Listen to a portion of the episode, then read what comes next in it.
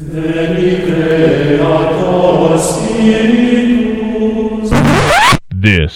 is a popular popular podcast. Do not be afraid. Welcome to Popular History, a library of Catholic knowledge and insights brought to you daily. Today, I talk with my agnostic atheist friend Shaun about the idea of a historical Jesus. As you can probably guess, given I just described him as an agnostic atheist, a label which he had to explain to me because it's a bit counterintuitive, I don't agree with all of his conclusions, but we do find common ground. Please note that this episode is minimally edited at best. I've been doing a lot of longer format stuff for you guys lately, and the compromise for sanity and balance is on the editing side. Enjoy! Alright, so uh, welcome to the Popular History Podcast, the revamped uh, daily version. Uh, this, I think, is probably going to be a little bit longer Um, because Shaun and I were initially talking about this back when it was more of like a 40 minute show. But uh, I mean, whatever whatever makes sense for you, Shaun. Uh, this is my buddy Shaun. So hi, Shaun. Hi, I'm Shaun. Shaun and I have known each other since, uh, well, I guess technically since like grade school, but more consistently since middle school. Um, but yeah, I mean, when I asked you, you know, if you had thoughts on today's topic, I actually wasn't sure what your response would be, like where you would come down on it, apart from I knew you would probably be willing to talk about it, just knowing your interests. So today we're going to talk about the uh, the mythicist position um, and you know the non-mythicist position. Basically, uh, was Jesus real? Shaun, was Jesus real? I lean toward yes. Okay. Well, there you go. All right. That's been a great episode. Thanks, everyone. I'll see you guys. but uh, I actually didn't do really any homework for this one. Um, I'm flying by the seat of my pants more than usual because uh, you mentioned that you'd like a little bit of time to get some thoughts together. So uh, go ahead and I guess take it away, and I'll just you know maybe periodically ask a question here and there. Sure. So I'll just start out by saying that my background is not you know ancient history. I don't Mhm. I don't profess to be a professor or a scholar. I'm just some guy who likes to read about this stuff. Uh, so I'm going to be leaning on the works of other scholars, and I'm not going to cite them in line as they come through, for the most part. Um, so I'll just start out by saying that when I'm talking about the team historical Jesus side, I'm mostly going to be talking, um, taking notes from Bart Ehrman and James Tabor, two professors um, who study this stuff, know these things. Yeah. When it comes to And I'll be happy to put whatever whatever links in the show notes and uh, you know further citations in the show notes. Oh, sure, yeah. Um, for the mythicist position, I'll be taking my notes from. Um, wow, I forget his name. That's a bad look. Uh, Uh, it's an easy. It, it's easy to fix bad looks with editing, Shaun. yeah, let me uh, let me let me look up a name real quick. Yeah. For the mythicist position, I'll be taking my notes from uh, Dr. Robert Price and Dr. Richard Carrier. These are um, also two people who study these things and know more about these things than I would presume to know. So we'll start out by laying some groundwork. We're talking about a time period where we don't have extensive written records. We don't have a population of people who are largely literate and able to record what was going on. So we're taking a lot of what we can from people writing later, as well as from stories passed down. So that mm-hmm. means that when we're talking about the historicity of these things, we have to kind of take everything with a grain of salt because there's a lot that we can't know and there's a lot of unknown unknowns. Yeah, I mean, for what it's worth, you know, I basically have and slash am working to establish, and I'll keep beating it into my audience. I have a general disclaimer for this is history from a long time ago. Take it with an appropriate amount of salt, just in general. Um, nothing is certain, or at least, you know, very little is uh, basically anything can change as archaeologists dig in. Um, and it's all very, I wouldn't say it's untrustworthy, but it's all hazy, right, to a degree. Yeah. Right. We're relying on the materials that we have. So, general disclaimer does apply to this as well, and I'll let Shaun go back to his more specific disclaimers. yeah, no, I think that's that's exactly right. This is hazy history. So let's just talk a little about the area where Jesus is living. So he's living mm-hmm. under Roman rule as a Jewish man. And that also adds limitations to what we can know. Because even after his death, if we're assuming he's a real person, you have ongoing Roman occupation. And it's in the vested interest of the oppressor to rewrite history in their favor. And up until yes. The, or sorry, not up until, after 70 AD, after the fall of the temple, you have kind of even less to go on and even more oppression happening. And all of that is going to be distorting the message and distorting the history of Jesus. So, most of the Gospels were written, most people believe that they were written after 70 AD. If not after, then very shortly before. So maybe 65 AD. Mm-hmm. They don't go back to 33 AD, 35 AD, around whenever Jesus died. Um, so these are, you know, 30 years later, people are writing down what they've been told or the story that they know. And then some of these gospels are coming even later. And right, the especially the uh, the non-canonical gospels, or even tradition would say John was written about you know 100. Yeah, absolutely. You have um, you also have interpolations and redactions happening. So as people are copying the gospels, they might add things. So you get you know additional endings added onto Mark that are not in older manuscripts of Mark. So all of this mm-hmm. adds to that general weirdness of what's happening. Mm-hmm. So when we talk about whether Jesus was real, we're going to have to answer some questions if he's not. And so I think mm. it's worth talking about what those questions are. Namely, so where did Christianity come from if Jesus isn't real?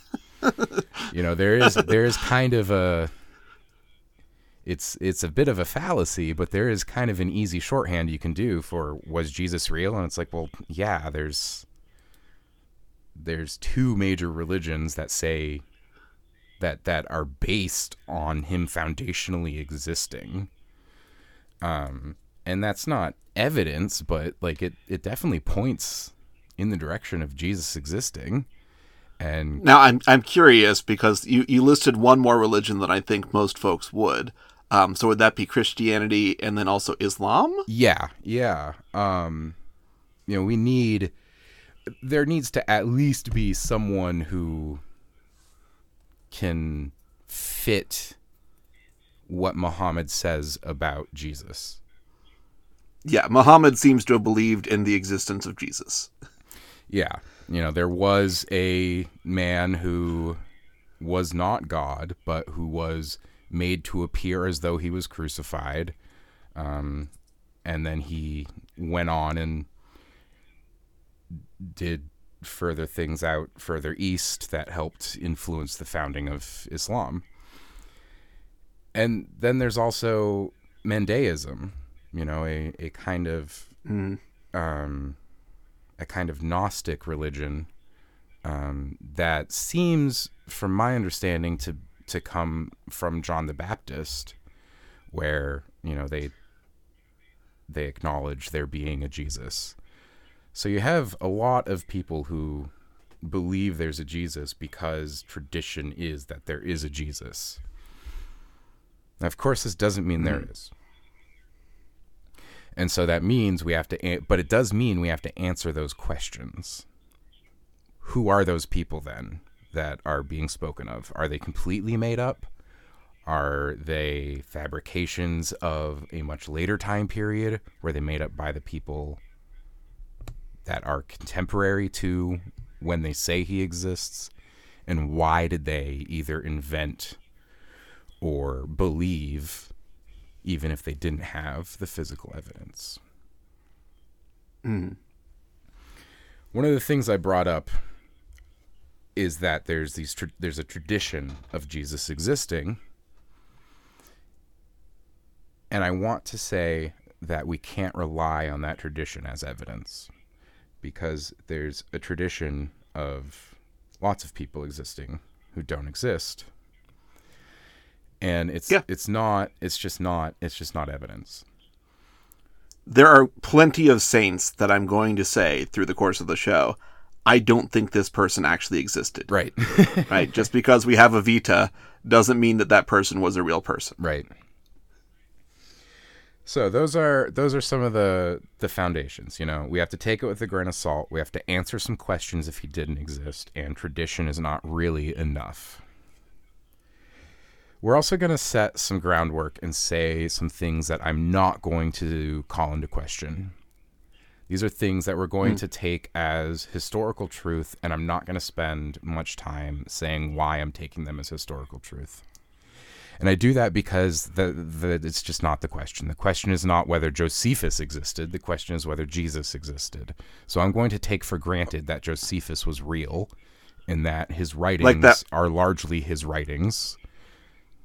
Mm. I'll also admit that there are interpolations and redactions in his writings that are probably not his. But Josephus was real. Uh, King Herod, real person. Was was the Roman Empire real? I'm picturing that one uh, person on TikTok that got millions of views for that stance. Yeah, that regardless of what radicals on TikTok want to tell you, the Roman Empire was absolutely real. There's no question of it existing. Um, and then further, Paul, Saint Paul, was real, and Peter was real. So we've got these two people who Okay. we're going to accept as real, who, while not while we don't have any direct evidence of them claiming to be material witnesses, uh, it is does make a pretty strong case. I'm also going to take for granted that John the Baptist is real. Hmm. So there's some people who are real. Why are all those people important to whether Jesus is real? Well, we'll start with Paul. Paul is, as I'm sure your listeners know, a foundational figure in Christianity. And in his writings, he talks about Jesus. I, I, I'm going to preemptively call myself notorious for downplaying Paul. I keep every time I come across Paul, I feel like I'm downplaying him. So I don't know if I overcompensate in the other direction, but yes, Paul was significant. And though I always have a hard time talking about him because I'm more interested in the Peter side of things, yes, Paul was significant. Sorry, carry on. so Paul was significant, and he writes about Jesus. Case closed, right? Unfortunately, not. uh, you know, maybe maybe Paul's not being truthful. Maybe uh, maybe Paul isn't. Uh, In his right mind? Yeah, maybe he's not in his right mind. Who who knows with Paul? So we've got Paul, a man claiming to be a Pharisee who is persecuting Christians and he claims he has a religious experience where he sees Jesus. Jesus tells him things that are sometimes in direct contradiction to what the other followers believe. Uh, hmm. The other followers of Jesus. yeah, the other followers of Jesus believe. He introduces some things that seem fairly counter to Judaism, and he's doing the work that seems like more of the work that historically would have been done by the Sadducees rather than the Pharisees. Do you want to give a quick couple of examples of the things that you're talking about there? I do. So, when we talk about the Sadducees and Pharisees, what I'm going to lean on here is Rabbi Tovia Singer. And his claim is that while Paul says he's a Pharisee, that it was not really the Pharisees who were doing the persecution of the Christians. The Sadducees Mm. had a vested interest in persecuting the Christians. And the Pharisees were not really the ones who were like the executive branch of the persecution. So it's it would have been strange for Paul to have personally carried out any violence against a Christian. Maybe he would have Hmm, written Is that some because the. Sadducees were more tied in with like the temple? Exactly. They are the priestly class. They're the ones who have that executive power. Um, and that, Right, as that's- far that's as my understanding goes, that's their job. That's what they do. So for a Pharisee to be going around doing that, it it, it, it w- would have just been strange, according to Rabbi Tovia Singer. So that calls into question that a little bit. Additionally, we have the Eucharist. Drinking and consuming blood is expressly forbidden. It's a big, big no no. So, for the Jewish Messiah to say, Here, drink my blood, is kind of anathema. It, it seems counter what a Jewish Messiah would do. And just to give you an idea of how Catholic I am personally, um, that didn't even occur to me as an issue, but you're absolutely right. Uh, yeah, and um, to have that coming from Paul, who's supposedly a Jew, also seems a little bit strange. So there, I think there's potential reason to distrust what Paul is saying his background is, Right. and so that means we can potentially distrust the what of, the rest of what he has to say. But we do at least have Paul who says there is a Jesus. Mhm. That ties in with the other people I mentioned because we have a Josephus. Josephus is a Jewish historian who's writing after the fact about all of the stuff that was happening during the Second Temple period leading up to the collapse of the temple.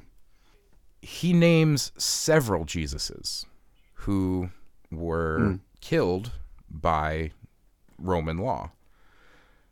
This should not come as a surprise. It was the seventh most common name, and Uh, God saves, right? So Yeah. I mean, you know, pretty pretty straightforward. a remarkably oppressive regime, um, and it was a it was an era of of extreme civil upheaval. So that there are the fact that there are, I don't know, five, seven, I don't know the exact number. There's a few Jesuses who are mentioned by Josephus. Yeah. And I should clarify the name Jesus means God saves. Right.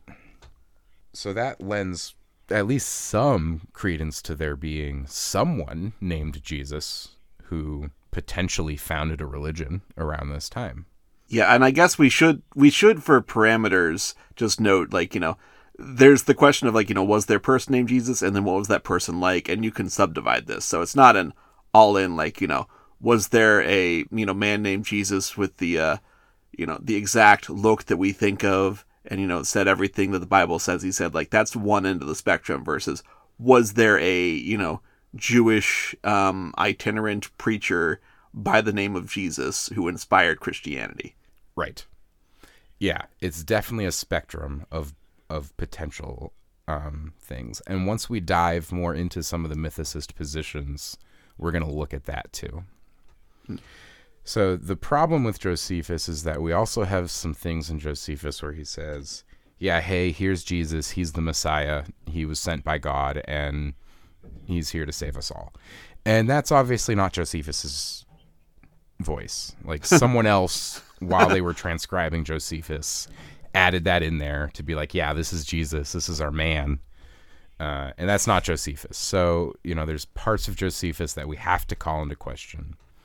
But there is Right. no doubt that there was there were people named Jesus who were killed by the Romans for various reasons. So we've got hmm. Josephus saying, "Yeah, we've got Jesus's." We've got Paul saying, "Hey, I saw a Jesus." And I was persecuting Christians, so there was already some sort of religion who existed. And then you've got like Peter, you know, he's he's starting a whole religion. And presumably he's not just doing that out of nothing. He's got other people with him. All these Jesus sightings are sounding like, you know, like the people watching for like the endangered bird. Like, oh, Jesus was in North Carolina. Like, you know, here's a recording of the last uh, last reported Jesus sighting. He becomes a bit of a cryptid after he dies. He he he really it really is like, "Oh, did you see Bigfoot? Yeah, I saw Bigfoot. Did you? He, he hasn't appeared to me yet." Oh, man. Sorry, back back to Peter. What did Peter do? So Peter, uh, well, you know, he started a whole religion, um, based presumably on someone he actually met and who talked to him and convinced him to take up his cause and go do some stuff, uh, like start a religion. and so you have Peter there, who's, you know, this is also much like Paul and Josephus, you know, we've got someone who's lending us more contemporary um, and, you know, slightly later evidence of there actually being a man. Mm. Okay, so we've covered Paul, we've covered Peter, and we've covered Josephus. Yeah. Another name I mentioned was John the Baptist. So let's talk about why John the Baptist being a real person matters. Okay. We can look at certain things in the Gospels and see that there's a potential nugget of truth. That isn't to say we can use the entire Gospel as evidence, but you can look at something like the beginning of Mark. Mm-hmm. In the beginning of Mark, the first thing you see is Jesus getting baptized by John the Baptist. And then you have the dove coming down. Mm. So Jesus gets baptized by John the Baptist and not the other way around. Mm. Yeah. Why is Jesus not the one baptizing John? That's a question that needs to be answered for believers in the early church because they need a reason to not follow John. They need a Mm. reason to believe that they should be following Jesus instead of following the sect that is saying, okay, we're instead following John. And that's the sect that probably becomes Mandaism. Right. Which is still still a a sect that's active today. Yeah, and doing baptisms in the John the Baptist and very way. specifically very specifically not a Christian sect. Yeah. Exactly. And so you have to think the early the early church is struggling with that same thing, you know, why why do we have Jesus getting baptized by John the Baptist? Now if you're inventing things or if there's no truth to this, if it's not already established within the members of the community that Jesus was baptized by John the Baptist and not the other way around, can't just flip it and say, oh, it was actually John who got baptized by Jesus. Hmm. So here you have the Messiah, the King of the Jews, being baptized by another person and like going to be baptized, you know, not just like this isn't just some incidental thing. This is a big deal. So then you need to mm-hmm. answer to that. You need to invent a scene wherein a dove comes down and says, This is my son, and I'm pleased with him. And then in your future gospels, you know, 30 years later, you can stretch some things out and you can say things went a little differently. But you still can't like completely change it. You still can't say it was the other way around because it's so established. It's So sort of like an embarrassing fact kind of buried in there um, is the suggestion of authenticity with that. Yep, and this is um, known, I believe, as the criteria of embarrassment. It's hey, there's something embarrassing that happened, uh, and we admit that it happened. And if we had just invented this, it would have been a lot easier to not have that embarrassing thing happen. So I'm now convinced by that argument that there was definitely a man who ran away naked from Gethsemane, because that comes up in one of the Gospels, and that's a pretty embarrassing thing to just have show up in the Gospels, like Jesus getting arrested, and off to the side there's a streak show. Yeah. Yeah, well, and it's it's funny because there's a few things like that. You know, there's a few things where you look at them and you got to say, okay, well, if they were inventing this whole cloth, then they went about it in a weird way. I probably would have left off Jesus and the fig tree. Um, It- you know, I'm exactly, you know, that's fun as we go. and you can see what's interesting is is when you take Mark and read it alone as the first gospel and you just read it you can kind of get this idea of who Jesus is what he's preaching you know what the idea of the story is and okay cool And and just just for context, I know my listeners are already aware, I'm sure, but Shaun's referring to Mark as the first gospel in terms of uh, chronology. Um, traditionally, there's Matthew then Mark, but uh, pretty well established um, Bible scholarship says that uh, Mark was actually the earliest. right and then there's lots of discussion about which one came after but Between Matthew and Luke, yeah. yeah when you look at them you, you can see that they're kind of explaining some things in mark it's like they took mark and then they were like we're not happy with all of this we want more stuff and so a lot Revised of and that stuff that expanded gets edition. added there it's like okay maybe this isn't real you know maybe maybe he wasn't born of a virgin and maybe that wasn't even in like a a super important part to it initially. Maybe that was something they had to add on later to make things fit in a certain way. And that's why you get two different nativity scenes. That's why we don't have a consistent, you know, how what was it like when Jesus was born? Who was there? Who are the wise men? Mm-hmm. Who has the wise men? W- were they were Yeah. they even there? I mean, Mark doesn't talk about that. Yeah, because there's basically the the Matthew nativity stuff and then the Luke nativity stuff. Yep. And you got to do some work if you wanted to thread them together. yeah trying to harmonize it gets weird so you know we can just use the the the various stories that kind of cast some embarrassment either toward the religion or toward jesus make it seem like there might be a flaw in the religion itself logically um, and that it needs to be explained you know maybe that means that th- that stuff actually happened and that's also why i brought up uh, king herod is because we have, you know, mentions of him. He's a real person, real stuff is happening. You know, we've got all these figures who are not just completely invented. There's there's nuggets of truth within these stories that are meaningful. Next, we're going to look at a couple of the mythicist positions. Okay. I think the two that are perhaps the most compelling to me is uh, a an early invention, f- maybe uh, slightly after the collapse of the temple, where the writers are writing um, political fiction. Hmm.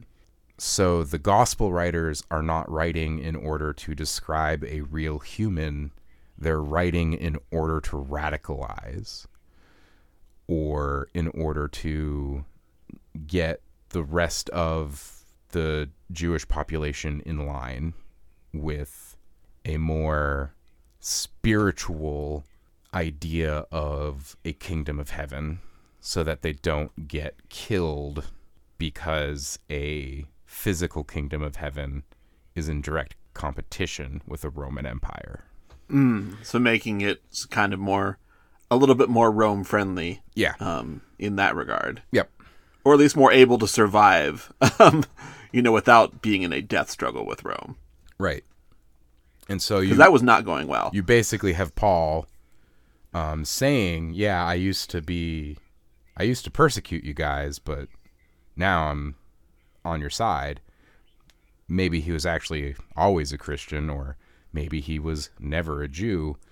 But what he does have a very vested interest in is trying to get the Jews and the Gentiles to get along.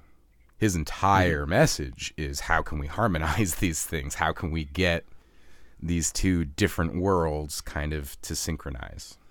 Yeah. The other mythicist position that I find intriguing is the idea that Jesus did not exist in a physical sense, but instead existed on a metaphysical plane. Hmm. Almost the Gnostic one. Kind of, yes. And that's the thing is that we have what's what's happening in this time period is a com a, a big combination of this like second temple Judaism with Greco-Roman ideas. And so you've got all this Platonism getting injected into Judaism that has already undergone a transformation um, by way of Zoroastrianism. So with Judaism, you don't have this real separation between the physical and the metaphysical. Creation is God. But when you start to look at Platonism and the ideas within Greco Roman culture, you have a separation of these realms. So you have a Platonic realm in a sense where the mm. Platonic solids like literally exist and float around and stuff. and that's, you know, that's kind of a tongue in cheek way to explain it. And I'm sure some of your listeners who have a background in philosophy will be very upset by me saying that. But in any case, uh, the Pope himself has come out and said that Christianity is Neoplatonist. So it should really not come as much of a surprise that in the early Just at- church. Do you happen to know that. offhand which pope? Um, no, I think the I think the existing one, the, Okay. the current living Pope. Francis? I could definitely see that. I, honestly, I could also see Benedict saying that. Like, really, I could see pretty much any of them saying that because it's it's not that controversial a stance if you're familiar with Platonism and Christianity and the history there. Yeah, it's hard to argue otherwise when you actually look at it. And so you've got this dividing of the realms. And so in this position, what you have is the idea that Jesus existed in the metaphysical world, did all the things that it says he did, including being crucified, but that was done in the metaphysical world, this this world that exists above ours, kind of in outer space as we would call it now, but that's not what they knew. They didn't know any of that back then, so their belief systems are very different. So, Paul and Peter and everyone else who's espousing these beliefs of Jesus did believe they they had the sincere belief that a metaphysical Jesus existed, was crucified by a metaphysical Roman Empire, and that the visions that everyone saw after his supposed death when he came and visited them happened, including the visions that Paul saw, and that Paul's visions were divinely inspired, and he believed that what he saw was what happened in the metaphysical realm. Hmm. So, as distinct from the physical realm, Exactly. almost like the Gospels as the Book of Revelation. Yeah. It's not in a metaphysical way in the way we would think of it now, where we might think of it as, oh, somehow happening in another dimension or something like that. For them, this was happening above them in the heavens, literally above them, in what we would call outer space. Yeah.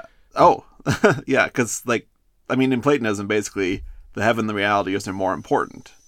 Exactly. Yeah, the further up you go, the more, you know, the closer you are, the higher up into the heavens you are, and the closer to the divine you are. Yeah. We're just getting the shadows in the cave. Exactly, exactly. So, you know, in their in the worldview that existed during that time, it would be very easy for there to be, you know, this sort of thing happening up in the the higher level that we're trying to escape from in the first place. Hmm. And this does kind of slot in well with what you then later get through various Gnostic versions of Christianity, with what you get in Islam, and with what you get in Mandaism. Mm-hmm. So it's one possible explanation. And so these are the two mythicist explanations that I think have some some credibility. So there's sort of the Joan of Arc picturing it as occurring in heaven and bleeding down, and then uh, cut off the part where I say, "What was the other one?" yeah, uh, and then the other one was uh, political propaganda. And then the uh, political propaganda angle, making things more sympathetic to the Romans. Exactly. I, I think that's the one that's my favorite because then I like to picture it as a Roman psyop to basically pacify the Jews. Yeah, yeah, yeah. Well, and what's interesting is you'll get some people who try to say it's like a a, a later Roman psyop, like 400 years later, and it's like no, no, it was not. Oh, like it was, Constantine made up Christianity? Yes, yeah. And it's like no, Constantine no. gets blamed for everything, man. he was working within an existing system. He was born into that. Like people had It- deeply held beliefs for hundreds of years at that point. In fair, in fairness to the folks that do like to blame Constantine for everything, there are a lot of things you can blame Constantine for. Well, and he certainly transformed it. I mean, Yes, the the work he did to change Christianity into something that actually did work as a fit in the Roman emp- Empire is well, it was successful. Look how many Christians there are. and look how much Roman Empire there is. yeah. Well, Gibbon is uh, Gibbon is raising his eyebrows. you can't win them all, I guess. I mean, keeping the world Roman via Christianity is certainly, um, well, it's certainly one way to do it. I mean, uh, it was coming up in an online forum at one point. Uh, someone observed, you know, basically, uh, Catholicism in particular is basically sort of the last vestiges of the Roman Empire. Yeah. And it just amused me how much Gibbon would have hated that thought and that lens of looking at things. Gibbon hated Christianity, for those of you not familiar. He's the decline and fall of the Roman Empire guy. Mm, right, right. He said Christianity is what they did wrong, and that's why they fell. You know, I mean, you know, there's argument could be made, I guess. Uh, Uh, It was made very popularly. Well, then, thank God for Christianity. The Roman Empire was not one that I would want to live under. It's. I mean, most of history sucks. that's true. Yeah, I mean, you don't have to go back more than a few years for me to be like, hey, I wouldn't want to live under that. Uh, three years in particular. Yeah, exactly. Um, so anyway, uh, right. So when Oh, sorry. That that could be red wrong. I might cut that. not anti-vax, not to anti-mask. Yeah, right, right, But yeah, yeah. COVID was inconvenient. Yeah, which which thing is it that he's talking about? Who knows? Um, so this is where we're going to get into the idea of this spectrum of historical Jesus. It's important for the metaphysical mythicist position because that position comes from Richard Carrier, and he defends his position very much using Bayesian analysis. This is hmm. basically a bunch of fancy math to get you a probability that something is true. In order to do this, you need to have a very strict idea of what you're saying. And to that end, you kind of develop the spectrum of Jesus belief. And hmm. so every assertion you make about Jesus mm, drives your probability of the statement you're making down. And that's true for any statement you make about anything. Because the more things you add when you're doing a probability calculation, those get multiplied, and uh, you know it just brings things down. So to say there was a man named Jesus, well, that's a really easy statement to make. there was a man named Jesus who specifically uh, af- was baptized by John the Baptist. This is maybe a little easier to make, or a little harder to say is definitely true, but it, it's a little easier to make that assertion. There's a man named Jesus who was baptized by John the Baptist, who preached a gospel, who was then murdered by uh, the Romans. This is still pretty e- pretty easy assertion to make, a pretty high probability of being true based on what we know. I mean, yeah, I mean, it's not like it's it greatly increasing your risk to say a non-Roman was murdered by Romans in the first century. Exactly, exactly. Then you start adding some other things onto this, though. Did he appear to people after his death? Um, was he born of a virgin? Was he uh, sent by God to wash away our sins? Every layer of this um, changes the probability and drives it down. if you say Jesus was m- made to look like he was crucified, but he wasn't actually crucified, your probability drops. And so the mythicist position of the metaphysical Jesus is supported using this kind of Bayesian analysis, where every part of the statement is given a certain probability, and uh, you can kind of multiply things through to kind of get what you get. And through this. So, history through data analysis. Exactly. And through this lens, Carrier got, you know, maybe a two thirds possibility of this metaphysical Jesus based on, you know, the numbers he has, and then a one third probability of the historical physical Jesus. I want to know what he did to like historians in order to get them to cough up specifics on like you know quali- quantifiable data from the first century because like i feel like any historian typically is like yeah i'm not gonna get that specific on that And that's So, where we get some methodological issues because the historians he used to get those things are him. Um, Hmm. He derived those numbers based on his understanding of the history itself, and you kind of have to in order to do this. You don't. You don't have. Right. You don't know what the probability is of there being whatever. You know, for the most part, So- you kind of have to pick. so is he like is he like taking like a specific you know statement like jesus um, there was a man named jesus who was crucified by the romans and he's basically saying you know my sense of this is that eh, maybe there's a 20% chance that's true it's like is that the kind of way he's coming up with the numbers or is, am i missing something No, it is more rigorous than that. I will give credit there. And a part of the analysis is to not only identify which things have probabilities, but to give them a range of probable probabilities so that you can do a series of analyses based while adjusting and tweaking the probabilities. Um, do you do you happen to have any specific examples um, from that? Uh, I and i don't. know he may not have published his data. Yeah. Okay we'll skip that. But we could say something like let's give it you know um no i'm not i'm not going to try to come up with it offhand no. Okay. Um, But yeah, so so he's he's got his background math. yeah. And i think this is a really interesting way to approach things too because not necessarily by crunching the numbers and coming up with a probability i don't think that's a terribly useful way to do history but i'm also not a historian But what I do find interesting about this is that it does give us kind of a methodological approach of saying what it means for there to be a historical Jesus. And it leads us well into looking into the various historical Jesuses. Yeah, and I, think in terms of thinking of a you know a good way to do history, I mean honestly, you know I'm a I'm a I've got a librarian background, right? So my general stance is you know the more sources, the better, especially coming at it from different angles. So I would say you know we need Carriers, we need we need these mathematical models, you know.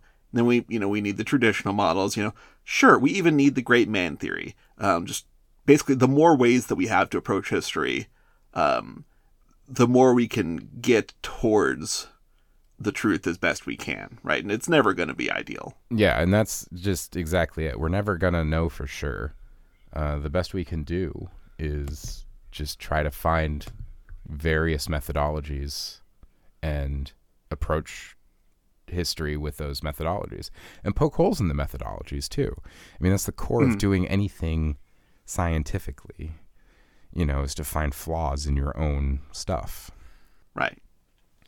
So, when we talk about an actual historical Jesus, we can look through that kind of methodological approach and say, okay, what things are we going to just completely disregard in our quest for a historical Jesus?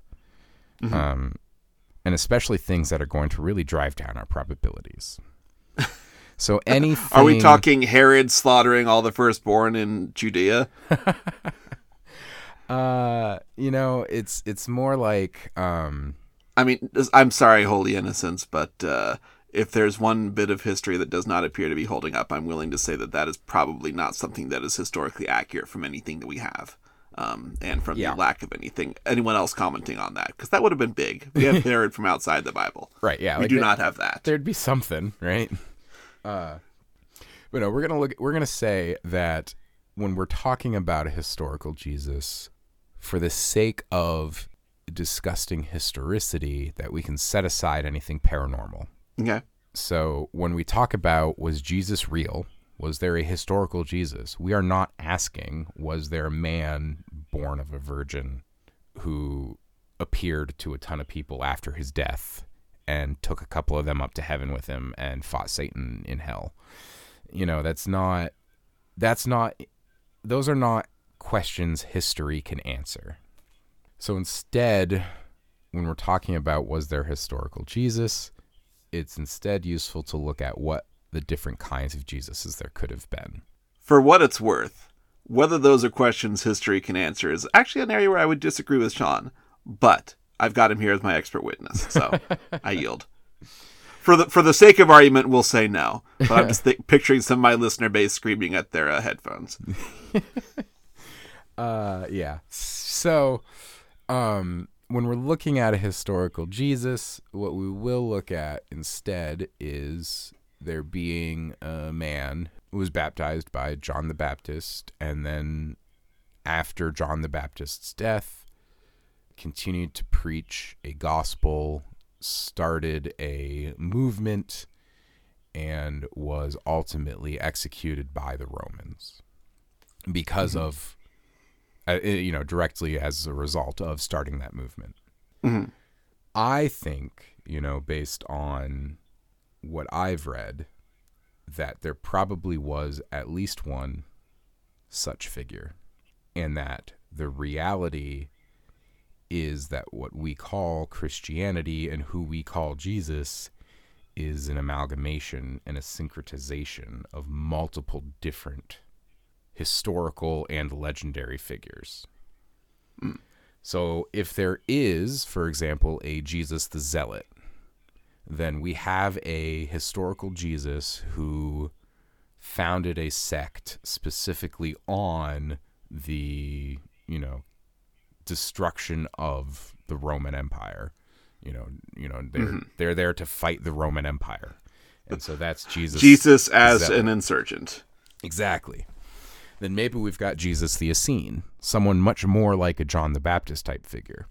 He's going around, he's baptizing, he's spreading a prosperity gospel and teaching peace, and, you know, still gets uh, killed, but more due to um, Jewish leadership.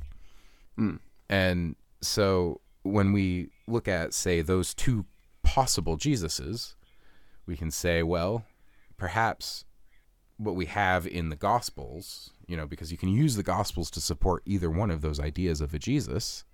So maybe what we have is that they both existed. And what we really hmm. have is Jesus the Zealot was actually one that Josephus, Josephus wrote about. But Jesus the Essene, he wasn't actually Jesus. His name was John, but he wasn't John the Baptist. So they called him Jesus because it was easier, you know, something like that. Oh, You know, there's no real historical basis for that, but that could be, you know, what's going on with this kind of synchroniza- syncretization of various existing Jesuses. and I mean there are plenty of you know alternate names for different folks and name changes and all that uh, amalgamation. Like you know, look up um, John for example with the New Testament, and you know, um, parsing out you know um, John the Evangelist, John the Apostle. Um, you know, John, the one who wrote other parts of John. Right. Uh, obviously, John the Baptist. right. Just like there's there's a lot of Johns. Right. Well, it's like, Um, you know, who wrote James is the other one. who wrote the book of Revelation? You know, it's like John, who? John who? Which John? John, the guy Was who it- wrote Revelation. Was it a different? Was it a John who was already mentioned? Maybe we don't know. Was it John John the Baptist? Maybe, probably not. was it? W- Was he writing about John the Baptist, and, and then later on, Christians changed it and made it about Jesus because there's stuff added to Revelation after the fact as well. Yeah, I was very proud of myself when I made the observation in an earlier episode because it just occurred to me. I'm like, well, obviously John the Evangelist wrote uh, the Gospel of John because John the Evangelist means John the guy who wrote the Gospel of John. Yeah, if he didn't write the Gospel of John, he wasn't John the it Evangelist. wasn't very good at evangelizing if he didn't spread any news, you know. Uh, so yeah, we, we we really have, I think, a foundation for there being at least one existing person who fits a lot of the uh, the points who then this religion was then based on. Right. So it's not to say, you know, um, you're not arguing that, you know, he rose from the dead and, you know, all, and he was God, um, and all that. You're saying there was a historical guy named Jesus, um, who, you know, had teaching that he spread in the area. Um, he ran afoul of the Roman authorities because of that teaching and uh, ultimately Christianity is based off of him. Like that's that's the position you're you're stating. Yeah, and I think that's that is the like the mainline historical position. Mm. My personal position then takes that a little bit further and says, and in, in fact, it wasn't just one guy; it was several who merged into the singular person we call Jesus now. Oh, so there's a twist. Yeah, because I thought I thought you were gonna just go for you know one single Jesus, but here we've got the plural, the Jesus. Yeah, I think that it's likely that there was a Jesus the Zealot, and likely that there was a Jesus the Essene, and likely that there were those other types of Jesuses, and that what we got was a merger because you have, you know, like I mentioned earlier, we're at kind of this critical point in history where you have these Messiah figures popping up all over. You know, everyone is saying, "Hey, mm-hmm. I'm I'm the Messiah. I'm I'm the next one. I'm the next one. I'm the next one." And then you have, you know, one existing religion 2000 years later where there's a Messiah. Well, that's probably maybe it's maybe, I shouldn't say probably, but it's maybe that all those messiahs got blended into a single religion. Um, and then, of course, some of the other offshoots. Yeah, I mean, I guess I will say, you know, obviously, you know, I'm I'm as my audience knows, you know, I'm a Catholic and I don't go out of my way to disagree with tradition unless I have a reason to, right? um, I don't think I've gotten a reason to go out of tradition um, tonight because I don't think Shaun would be calling his arguments, you know, that level of compelling. I also, you know, um, but I do think it's interesting to hear that perspective. Um, and I also feel somewhat validated, and I think you can appreciate this, Shaun, of when I've been going through the sayings of Jesus in these last several uh, podcast episodes. Jesus said a lot of things, and one thing I've uh, drawn from that is uh, Jesus was a fan of contradiction, which I think you know if I if I were to just go ahead and take a step back and you know just look at the broader scale, I could see that as an argument in favor of the kind of multiple Jesus position you're uh, indicating, because there are times where he very nearly contradicts himself in the Gospels, and it does take uh, some harmonization to figure out from one account to the other which uh, which way Jesus is going to go on something. And I think the infighting you see in the early churches also speaks to this. Because it's not like they had social media. It's not like, you know, two followers of Jesus necessarily knew they were following the same dude named Jesus. Oh, I um, absolutely agree with that because I mean it's the, it's those contradictions that I think make the different interpretations and the different emphases within Christianity possible. Right. And you know, it's it's all just to say, I think, that it shows how messy history can really be. Mm. Extremely messy. Okay, so then there's right. one other interesting theory I would like to talk about. Oh, by all means, go this for is it. not necessarily about Jesus existing or not because it takes for granted that he did. but it does answer a few questions that if he did exist and he was real, that I do think we need to answer. And those questions are namely what's up with all of the appearances after he died? Like Hmm. there's a lot of them and and they're disparate and sometimes he looks different and sometimes he doesn't. And we have to kind of maybe answer for some of those and then also can we can we answer um the question of what does it mean in Islam that he was made to appear to be crucified. And so this yeah, I was. Go- I almost asked about that because Islam sort of had they they take the position of basically he kind of hid right and someone else was crucified, or is that am I mixing that up? Because I know there's a few different groups that would argue that sort of thing, including some Gnostic sects. Yes, and so it depends on the exegesis. Um, it depends how you interpret the text. The text itself just says he was made to appear, that he was crucified, Okay. and so there Okay. are there are interpretations of it that say, okay, so that means someone else was crucified, and so that is like one of the common interpretations of it. Yeah, one of the Gnostic Gospels has a, I think, a particularly cruel presentation of Jesus, where basically like Jesus is off hiding, like you know, while the crucifixion is going on, and he's basically laughing because he got away with it, but like, his there's someone else being crucified, and Jesus is just like, yeah, I got away with it. And it's like, wait, what? Like, don't you feel bad for the other? Like, what? There's- There's- Some a strangely, bit of a trip. strangely cruel Jesuses in the Gnostic texts, but I mean, if you're God, Yeah. then do you really feel that bad about? you got to be above those petty humans. They're Yeah. just lesser than you. Uh, but this theory is um, the theory that he was crucified, but he didn't die on the cross, and he was buried or entombed, but they did not entomb a dead body; they entombed a living body. So this was intentionally done by Jesus uh, and his other cohorts, including Mary Magdalene. And effectively, what they did was uh, Jesus took various herbs and things in order to fake his own death so that while he was on the Yeah. cross, it would look like he died. When you're put on the cross in Rome, you are left there until you fall off of it after you die. And you're left there for weeks. Jesus was taken down real quick, real quick. Like they even comment on that in the gospel where they're like, "What? He's dead already?" And they're like, "Yeah, man, he's dead. I swear. I promise you he's dead." Um, you know, maybe that centurion's doing some extra work. Uh, He's getting a cut of the insurance fraud, the life insurance. exactly. You know, he's in on this. So he says, "Yeah, he's dead. We can oh take yeah, him down." totally shoved a spear in his side. Yeah. Yeah, and yeah, yeah, I stabbed him and everything. He's so dead.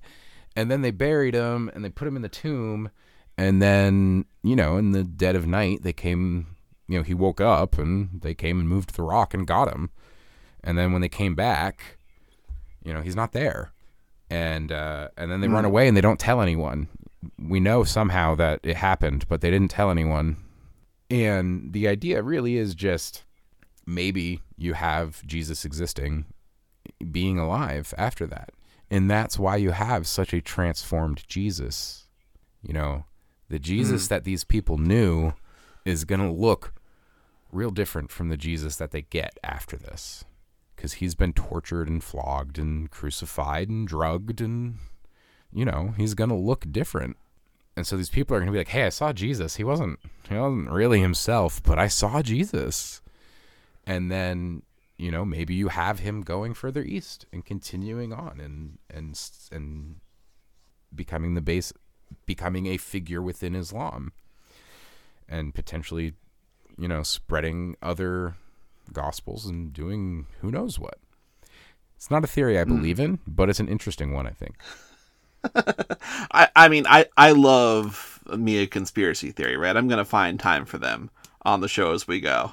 and it really is it's a nice it's a fun little conspiracy theory because a lot of people have to be in on it including a Roman and that's always fun Yeah. I, I, I also want to, at some point, I'm going to dive into the conspiracy theory of Jesus was a, uh, a prince from Edessa like uniting Oh. somehow the the Persian and uh, like he was an illegitimate grandson of Augustus.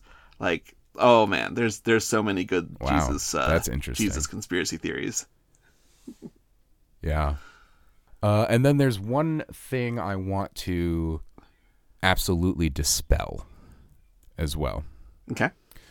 So there is an idea that is that has been pervasive for a long time and I continue to see it. And that is that Jesus was crucified by the Romans, but it was done it was called for by the Jews. Mm-hmm. If he had broken any Jewish laws that they wanted him to be punished for, he would have been stoned. Jesus was crucified, which was a punishment that Rome used against enemies of the state in order to dissuade other enemies of the state from fomenting insurrection. Yeah, I always thought it weird because the Gospels kind of address that a little bit in the sense that they're like, oh, well, you know, basically we're not allowed to kill people anymore, so you need to kill them for us. But I would think, like, you know, couldn't the Romans just say, well, we give you permission, go ahead and follow your customs, right, and do the traditional stoning? Yep. Yeah, it's just not true. They would have stoned him. They they had the power, they had the authority to do so. Uh, it is just an unfortunate fact that there is some ahistorical anti-Semitism written into the story of Jesus, and Yes. that is a big ex- example of it. Jesus was killed by the Romans for being an enemy of the Roman state. Yes. Okay. And now I will give a little rundown on my personal beliefs in general, so as not to uh, confuse any listeners about maybe some of the things I said. Thank you, yes. I personally do not believe in the paranormal in any capacity, which includes God. Very specifically, I do not believe that Jesus, the historical Jesus, was the Jewish Messiah. I do not believe there is a Jewish Messiah. Yeah. All right. and that was part of the reason why I was wanting to get your take on this because obviously, you know, if I get someone who I know is a Christian, um, they're probably not hundred percent. There's there's some different takes out there, but they're probably going to say yes, there was a historical Jesus.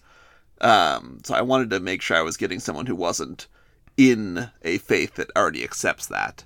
Yeah. Um, so Well, and interestingly enough, I also don't think that a lack of a historical Jesus would necessarily be cause for um, doubt among believers. Even if someone Right. were able to say, no, this physical person didn't actually exist, um, I'd still see no reason why you couldn't go about your day to day in the same way and have the same belief system, uh, especially if you look at the fact that if he didn't exist, then the more likely explanation is uh, that people believed he did and started the religion based off their beliefs in the metaphysical existence of, of Jesus. Um, Mm. And if God works in ways just outside of our comprehension, there's there's no reason why it, it, it, it could it should cast any doubt. All right. Well, thank you very much for your time, Shaun. I think this is going to end up clocking in around an hour, which is basically what we were we were hoping for, planning on, whatever. All right. Um, I do, yeah, yeah. There you go. Um, yeah, I would love to have you again if there's another topic that grabs your interest. Um, obviously, um, yeah. I thank you so much for your time and for uh, doing the legwork on this one because, frankly, I was like, well, first off, I don't feel like just ex- just going through this because I feel like in general uh, my stance is known and I'm just walking through everything. I'd rather have a bit of an outside perspective to look at the overall question fresh because it is a question worth asking. You know, was Jesus real? Um, Right. And obviously, um, Shaun basically agrees um, with my general sense of yes, there was a historical Jesus, although Shaun actually goes even more on by making it uh, multiple historical Jesuses. So I guess that's doubling down almost. Yeah. I'll see your historical Jesus and raise you uh, more historical Jesuses. oh, you you just believe in one Jesus? Hmm. polyjesusism. um, I will. I do intend to. Well, I'll go ahead and say now. Um, if anyone is wanting sort of the other side, more of a mythicist uh, position, um, he hasn't gotten there yet. Um, but it is a show that has been going on for a good long time. He does a lot of good digging in. It's the Dragons in Genesis podcast. Shaun, I think you probably actually would would enjoy that. I may have already recommended it to you before because it seems like it's right up your alley. Um, but I have talked with him a bit. He seems to go towards the uh, the metaphysical Jesus um, angle, um, and I think you know he'll get to Christianity when he gets there. He's been going through the Old Testament, so right now he's in Isaiah, making his way through. But uh, Dragons in Genesis podcast, if you do want to hear, you know, sort of the general take of someone who is a genuine, uh, real life um, Jesus mythicist. Um, although, like I said, he hasn't specifically gotten to that in this podcast, but I did uh, take him off in a side conversation because I was debating having him on, but I think he's tied up. I will invite him though. But yeah, so there's another there's another voice.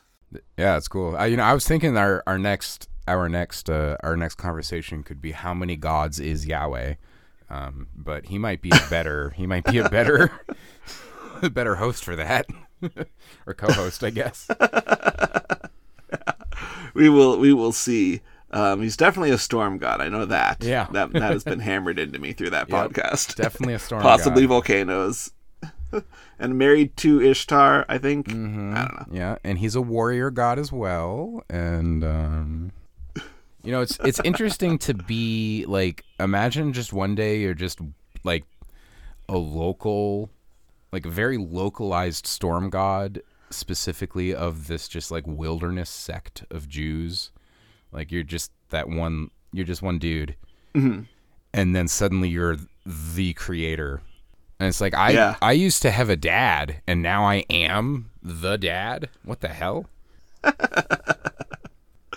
Oh, I, I, I certainly um, will never claim to have God's perspective, let alone, um, I guess what you're calling that would be the uh, Yahweh before he goes viral, viral perspective. yeah, exactly.